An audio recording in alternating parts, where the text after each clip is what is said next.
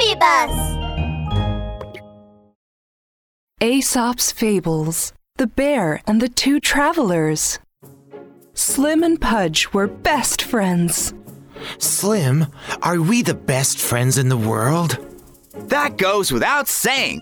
We eat together and play together. Of course, we're the best of friends. Then what what if I were in danger? Making nothing of his friend's concerns, Slim said, Pudge, I'll always help you, but there aren't that many dangerous situations in this world. Pudge stuck out his little finger. Pinky promise? All right, Slim said, hooking little fingers with Pudge. cross my heart and hope to die. Stick a needle in my eye. You can be at ease now. The weather is good today. Let's go play in the woods. Great! We can bring a picnic blanket, cakes, and fruit, and have a picnic in the woods. Yay! You're so clever, Pudge. I'll leave it to you to prepare all that then. no problem. We're good friends. You can count on me. It was time for the picnic. With his hands in his pockets, Slim whistled as he walked. Pudge made his way to the forest too. He carried a backpack taller than he was, struggling as he walked. Slim, I brought your favorites chocolate cake, oranges, and yogurt. Wow, thank you. You're really my best, best, best friend.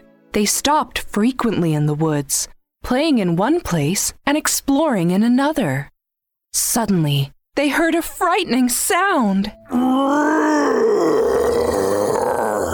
What? What is roaring?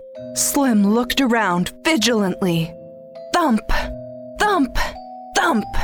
A big black bear was walking toward them. Ah! Black bear! A human eating big black bear! It's so scary! Slim swiftly climbed up a tree and hid himself in the thick leaves. Wait for me! Slim, I can't climb the tree. Come pull me up. Pudge threw his backpack away frantically and tried to climb the same tree.